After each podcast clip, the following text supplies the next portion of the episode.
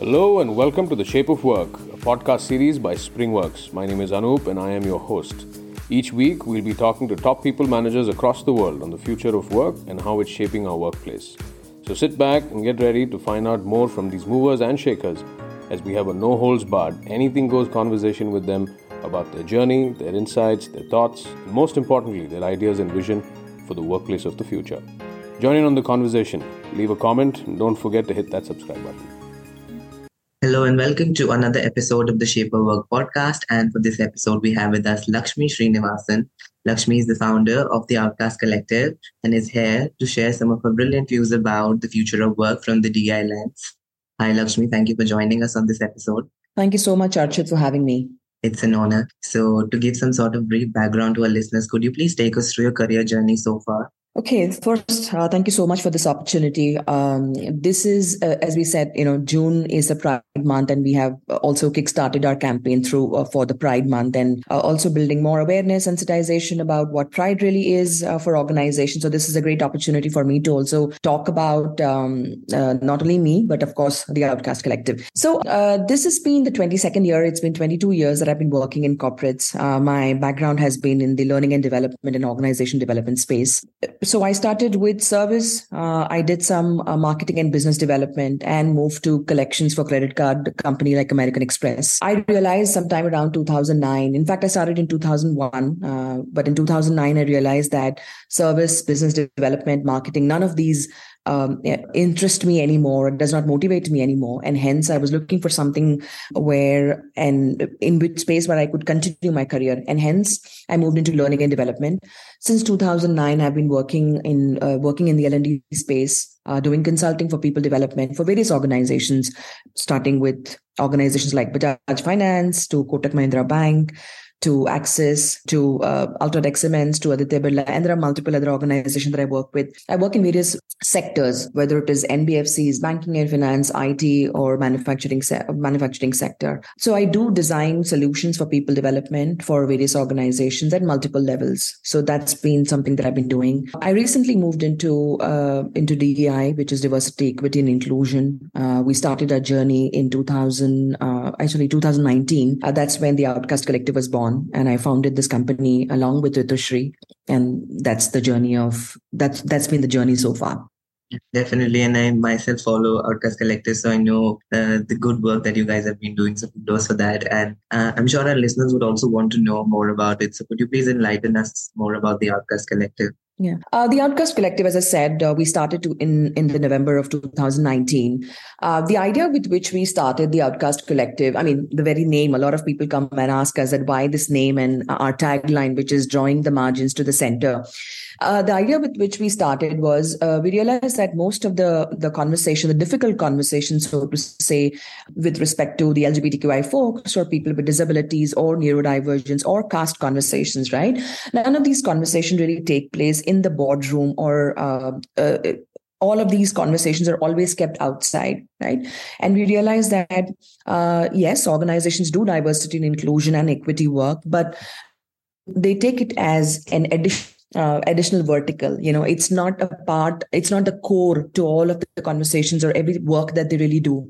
And hence we started that how can we b- bring these difficult conversation into the boardroom to the center of every conversation every people development or hr conversation that really takes place within the organization? Uh, and why only hr even product development, even services, right? Everything that you do within the organization must have the diversity, equity, and inclusion lens. Uh, and hence we started. So uh, the Outcast Collective essentially is an advisory and a consulting firm. We do POSH uh, advisory and consulting as well as diversity, equity, and inclusion, uh, where we help organization you know do end-to-end services for them. For example uh, we work with startups where they when they're just starting the starting the the DEI journey so to say. So we help them identify uh, what their really business goals would be with respect to DEI uh, we help them frame their charter the diversity equity and inclusion charter. Help them identify what kind of initiative that they could really take help them design policies uh, or reassess their current policies, help organization design zero tolerance or anti-discrimination policies within the organization. So we do an end-to-end uh, work uh, with respect to diversity, equity, and inclusion. Uh, so um, as we say, we have clients right from startups to large format organizations where the employee strength could be 60,000 plus. So uh, we work with various organizations with uh, when we, when it comes to uh, DI work, we not only focus on gender uh, as diversity uh, agenda, but we work at the other uh, marginalized groups as well. Whether it is LGBTQI, people with disabilities, or people who come from different castes, and we've seen that the current um, in the last five or five years or so that uh, Western Western countries have realized that how caste is a discriminating factor, and hence that needs to be taken care as well. So we work with organization to bring that conversations as well. So uh, that essentially is TOC in a brief, or the Outcast Collective in the brief. Amazing work. So as you mentioned that you have your clients ranging from you know from the startups to corporates. So how do you see corporates or organizations adapting to the concept of DEI? And do you think some it can be something which obviously like rightfully it should be something to the core of the organization and not just like mm. a um, occasional activity that takes place in the organization it should be a routine thing absolutely in fact uh, uh, you know as we as i said earlier in the beginning of our conversation that we have started our campaign uh, for the Pride Month since June is just around the corner. So uh, some of the organizations that we worked in the past have come back, have reached out to us for their Pride agendas. Uh, and when we reach, when we ask them as to what have they done post our initiatives that we did uh, last year, and not to our surprises, but they have done nothing right? And it becomes that the DEI agenda is more seasonal, more topical than really making it at uh, making it uh, the core of everything that they really do. So uh, we see that uh, India Inc. is definitely open to diversity, equity, and inclusion work, but it's just happening, uh, as you said, like a seasonal um, or occasional event, and it is more event based. It is not. It is not people development based. It is not. Um, develop, not from the perspective of that this is what we want to do as an organization but more uh, but more seasonal occasional event based so yes there is definitely a lot of scope that organization can reassess what they want to do with diversity uh, with dei do they really want to um, uh, you know in, um, enhance their dei agendas to only gender? So for example another instance that i want to share here uh, is many indian organizations only when they speak about dei they only restrict their conversations to women right? And my and my uh, biggest grouse with most organization is that when we're speaking about dei it just cannot be one underrepresented or a marginalized group. Uh, dei and inclusion the very idea of inclusion really means that uh, we provide the supportive workplace uh, for every uh, for every individual or every employee within the organization right? So why only restrict to gender uh, to to women yeah why cannot be that when we start our uh, uh, inclusion agenda that it encompasses every other underrepresented or every other marginalized group so uh, it could be PWD, it could be NDs, or it could be LGBTQI folks, or any other uh, uh, groups for that matter. Why only women? So, um, in that sense, I see that um, there's definitely a scope for a lot of things that can be done, and also that organization must look at DEI not only with employees but also extend. So for example we see that when organizations develop products or services they are they do not develop products for um, the other underrepresented groups or with that lens. Or in fact suppliers. When they hire suppliers or vendor partners are they really looking at that whether the vendor or the supplier uh, or the agencies that they're working with are they dei compliant? Do they have dei lens when they're working uh, with them? Uh, so uh, the current um, work with, with, which we are doing with a large uh, cement manufacturing uh, company within uh, within within India that we have uh, extended inclusion to the communities to the townships that the organizations have so it is not only within the uh, employees it can also be extended outside the organization because uh, uh corporates are responsible and are uh, and should anchor their DEI initiatives within and of course extend that to outside so uh, they have a huge role to play but i definitely see there's a huge scope and unfortunately whether we like it or no who who decides the DEI agenda? Right? So a lot of times that the ceo of the organization or the leadership of the organization wants to be wants to start dei want to do good work with dei but who is really accountable for dei practices? And unfortunately in most cases HR folk, HR folks become the people who are driving, who are responsible, and who are accountable for DEI. I think that's the biggest fault, uh, biggest uh, uh, you know uh, uh, failure, because it cannot be only the HR. DEI is everybody's agenda, and unless we do not make managers responsible, leaders responsible uh, for DEI uh, as a part of their KRA or as something that they, uh, they they should be hold, you know held accountable for or should be measured in terms of performance, um, we see that initiatives start with a with a huge bang and with a lot of enthusiasm and energy, but it all kind of subsides and uh, uh, fades away through the year, and then it becomes every June, every Women's Day, and all Women's Day celebrations are about. Uh, and I, in fact, on my LinkedIn, I had posted this. Um, and I said that uh, why is all Women's Day all about chocolates and flowers and spas? You know, uh, Women's Day conversation should be about uh, equity, should be about uh, fair pay, fair pay and equal pay. So I think it just is just that um, everybody needs to be held accountable for DEI.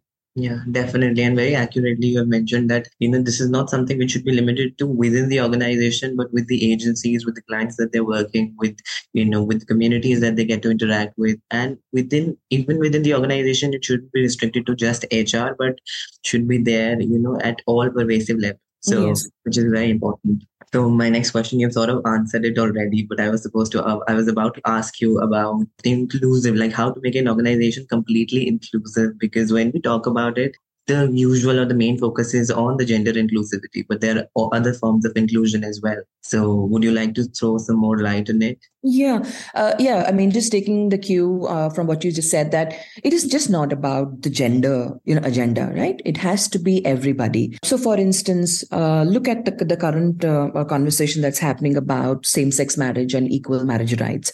I think that's something uh, that every organization must must really advocate and champion the cause because because um, organizations are seen as the forerunners uh, for some of these difficult conversations. Maybe the society is not so open to the LGBTQI conversations, but the organizations are right. Look at the look at the MNCs, look at the IT con- uh, IT uh, organizations, or any any MNC for that matter. They've been they've been um, pioneers in terms of bringing inclusion uh, within the within uh, uh, within the country, so to say, or making it as a national uh, conversation. But still, organizations can do far better. Why are we? Why is that only the conversations happen? Happening within the the the uh, the courtrooms or, or in in the, in the court of law right? It has to be conversation that happens every day. So uh, can the can uh, organizations talk about it? So not keeping the agenda only to gender but also including everybody. So for instance um, uh, caste being such a, a, taboo subject such a stigmatized subject but something that has been so rooted in indian um, indian culture.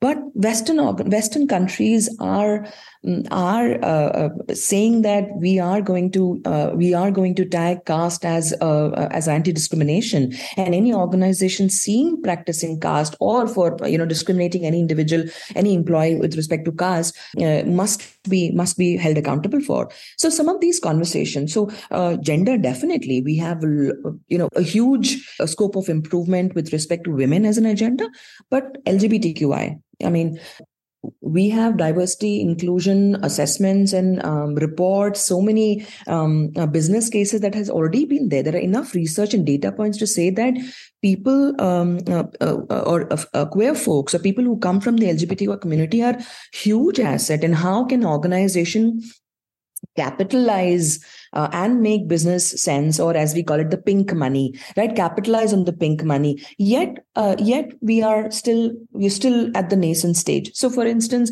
large organizations are still talking about awareness of lgbtqi and i find it very i find it very uh, amusing that all of these organizations are seen as the names whether it is fmcg or manufacturing or its big names and yet we are still at the level of creating awareness of what lgbtqi really means yeah, yeah. so in my opinion if inclusion is the agenda if inclusion is what the organization wants to build in uh, then it has to go uh, full throttle and bring in all marginalized group. Yes the execution might happen uh, in uh, in a step by step process because obviously it takes in a lot of lot of effort to not only just saying that you know this is what our this is what our DEI charter is this is what our goals is but we also want to bring in systemic changes you know policy changes uh, and infrastructure changes you know. So for instance if a neuro if you want to hire people uh, with disability or if you want to hire people with neurodivergence is the system ready Is the organization ready? So execution can happen on a step by step or a journey level, uh, you know, like a roadmap level or a step by step kind of step, kind of thought process. But at least we need to start thinking that we need to bring in everybody and have representation from underrepresented groups and not only make it women. Yeah.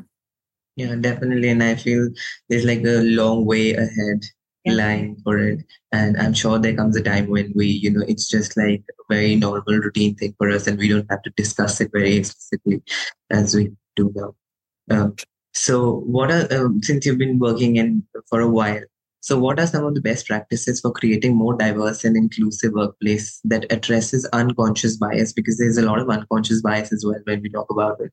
It could be within you know the colleagues employees already working um, or it could be coming from the management or the leadership levels as well. Yeah yeah. Definitely. I think uh, uh, unconscious bias is something uh, kind of manifests in every everything that we do within the organization right? Right from from the basics of recruiting somebody uh, uh recruiting and hiring somebody to training somebody uh, it also kind of uh, manifests and have negative impacts on people with respect to their promotion with respect to succession planning all build, building the talent pipeline. It just manifests every single way so, uh, some of the best practices that organizations can really look at is just begin. I mean, look at the entire life cycle of an employee.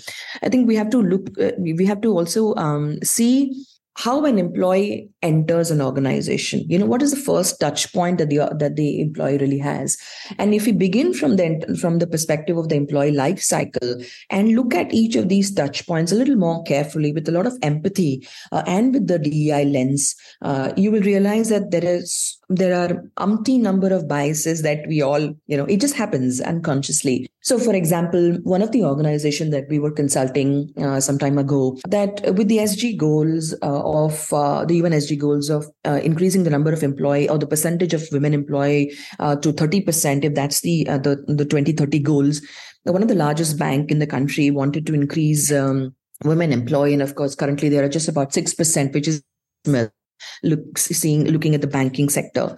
And they said that we want to increase the number of women employee.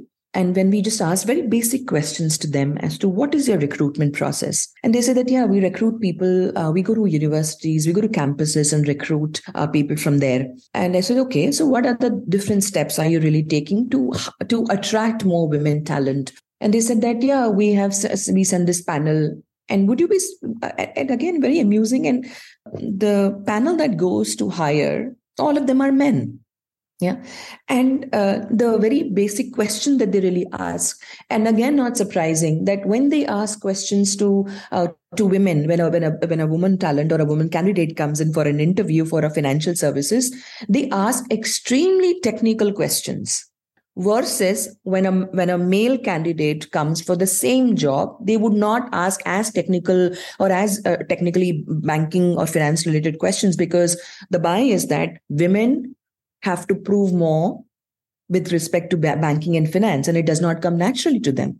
Just the bias. And hence uh, so we need to really look at every touch point you know just as basic example as this. So one of course go back and look at your employee life cycle as to what are the touch points that we could you know pick up and see the uh, the biases. Uh, the other thing that organization can really do is to one is when you when you bring in the talent what are you really doing to to make them to, to build that stickiness you know again a peculiar problem that we've seen that the the underrepresented or a marginalized groups is something that you want to hire because you want to look you look you want to look very forward when it comes to inclusion. But you have done very little to make them stick into the organization you know. Uh, have you sensitized the current employee base uh, yeah. So they don't sensitize the current employee base or they would not um, make policy based change or infrastructure based change when you want to hire the kind. So one is of course look at the employee life cycle. Two prepare the the, the current um, set of people within the organization the leadership within the organization. How do you welcome how do you create inclusion or the psychological safe you know safe work uh, safe experience for people who are coming in from the marginalized spaces yeah so that could be um, that uh, recruiting more diverse um, talent not only women but also looking at the other talent and uh, so the other things that can be done is facilitating inclusive onboarding Right? So, what does inclusive onboarding really means? That is when you have induction programs, when you uh, bring people within the organization do you also include DEI agendas and definitions and goals or the vision of the organization? Do you help people know what the DEI goals and visions really are? Uh, because that's the first brush of of uh, employees who come into the organization they're looking up to what the vision the goals the, the big picture really is and if your induction or your, your onboarding process is not inclusive enough yeah uh, are we really doing enough so you know having facilitating inclusive onboarding uh, i also think that uh, L&D initiatives, right, can be again a huge area where DI can be can be um, weaved as a part of the process yeah? So making sure that consistent training and conversations and content have dei lens to it. Uh, it just cannot be that i'm doing my training programs but i but uh, again uh, the facilitators or the language that we use are not inclusive enough yeah? So for instance most of the meetings happen and people are okay with the words guys right? Yeah. Are we making those language more inclusive? So it begins from there as well. Communication that that goes around, whether it is intra communication or external communication, is that communication inclusive enough? Yeah, I see that. In fact, JDs, the way the JDs are, are designed, the way jobs, uh, when you're hiring uh, talent, words that we use, which are conventionally very male dominated yeah or, or, masculine in nature. So can we relook at that? Uh, and you know so uh, l&d jds all of this. Um, i also think that um, just to boost retention you know within the organization. You see that many organizations begin uh, as i already mentioned they want to bring in these underrepresented groups but they don't they do very little to really retain them. So making sure that how do we um, how do we use our employee engagement or uh, uh, employee engagement uh, activities which can help to boost retention of uh, the marginalized groups? So all of these you know some of the in fact using uh, analytics uh, measuring your efforts and as simple as if you're not measuring anything it will never be it will never be uh, you know enhanced or it can never be developed for that matter so are you really assessing measuring analyzing your own data points with respect to dei uh, so so some of these eh, definitely using technology to enhance your DEI practices as well. So there are many things that can be done, but these are just the uh, the low hanging fruits and at least the basic steps that any organization who wants to start DEI journey can pick it up from there. Totally, totally agree. And since you mentioned your last line, that technology has sort of sort of also entered the picture. So my last question to you would be like, what is the role of technology in accelerating the DEI agenda in the organization? Uh, I think again, India is still a little slow in picking up technology. I mean, as we said, that we are still, you know, for the lack of any better word, at the baby steps of really building awareness about what uh, intersectionality is or what uh, diversity, equity, inclusion really means, while the, the Western world has moved towards belongingness and justice. Yeah, but we are still we are still uh, really struggling with the, the first steps of diversity and inclusion. But yes, uh, technology definitely can do uh, play a huge role in really uh, accelerating the very process of DEI. So so, for instance, um, just to monitor biases, can can technology be used to make sure that we are using uh, we we are hiring in a in a certain way where some of the resumes or the CVs that come into the into the organization or to the, the the, talent hirers are masked. Yeah, so using technology to monitor biases uh, or AI powered tools to integrate organizations communication platform uh, with communication platform uh, just to track uh, the cultural insensitivities, the language, right that we generally uh, uh, as an organization uses. So just to track our cultural insensitivities we could use these tools. Also to see that pick up what is the pulse that what is the the customer or the consumer or the market is really speaking about with respect to our social media and hence make recommendation how to boost inclusion. So we could look use you know, ai power tool can definitely be used as well. Technology can also be used to to capture feedback to to capture employee voices you know? So anonymous sophisticated surveys and communication mechanisms can be can be utilized. Also to prompt uh, employees to, to dig below the surface you know? Some all of these uh, discrimination discriminatory conversations happens like an undercurrent yeah? yeah? it's never in your face it's not very obvious uh, yes it's obvious for people who understand intersectionality and dei but not not for others who are uh, for the lack of any better word are ignorant or do not have that awareness so to say yeah so how do we use uh, anonymous platforms survey platforms to prompt uh, employees to share their views share their feedback with respect to dei issues or any kind of discrimination um, that they're going through bullying for that matter any stereotypes that really is happening within the teams. Yeah some of those conversations or microaggressions some of those conversations can be picked up uh, through anonymous surveys, again, using technology, uh, which will which can actually provide meaningful data uh, f- for the organization to to enhance to better their their organization culture. Yeah. So um so that could be another area. Uh, in fact um I think, uh, if not, if I'm not wrong, Mentorloop again another technology uh, company where you know, which allows companies to or organization to build and run successful mentorship programs for diverse employees. Right? As we said, one of the major concerns for organization is the retention or the stickiness of marginalized groups when they or underrepresented groups when they come. And hence, uh, can we use uh, a technology to find mentors uh, to make sure that we create that one-on-one mentoring, uh, you know, a deeper level of conversations or education uh, as to how can they move forward within the organization. Uh, so all of this can be done through technology. These are these are very initial conversations, but we are uh, using virtual reality uh, platforms to deliver um, lived experiences uh, modules or learning modules. Yeah, uh, as to help uh, the, the the employee base to teach them or sensitize them about topics such as gender, about caste, race, uh, about neurodiversity, or biases in, in interviewing, or how to really uh, have conversations with folks coming from the LGBTQI community or queer folks. Right, all of this. So even uh, some of these platforms can be used to have difficult conversation. Um, the idea here is that the, the, very aspect of VR creates this whole illusion of having a conversation one on one, and hence building more empathy, uh, building more real uh, real time uh, uh, experience for for individuals, and hence uh, creating the awareness sensitization uh, for the employee. So so there's a huge scope for technology in every in every you know in every areas of the employee life cycle. But again, as we said, there is a lot of scope. Uh, but these are just the initial ideas that has really uh, started working or started floating. But yeah, long way to go. Yeah, definitely. And thank you, Lakshmi, for sharing some of the most uh, brilliant insights with us. And I'm sure our listeners would also agree with me. So thank you for joining us today on this episode. I'm so, so grateful that I could do this with you. I'm glad. And thank I you. Like it too. And thanks to our listeners for tuning in. I'm glad. Thank you so much for having me. I hope that uh, whatever little conversation that we had, uh, people find it insightful and pick up something meaningful out of this conversation. Thank you so much, Archit. Thank you.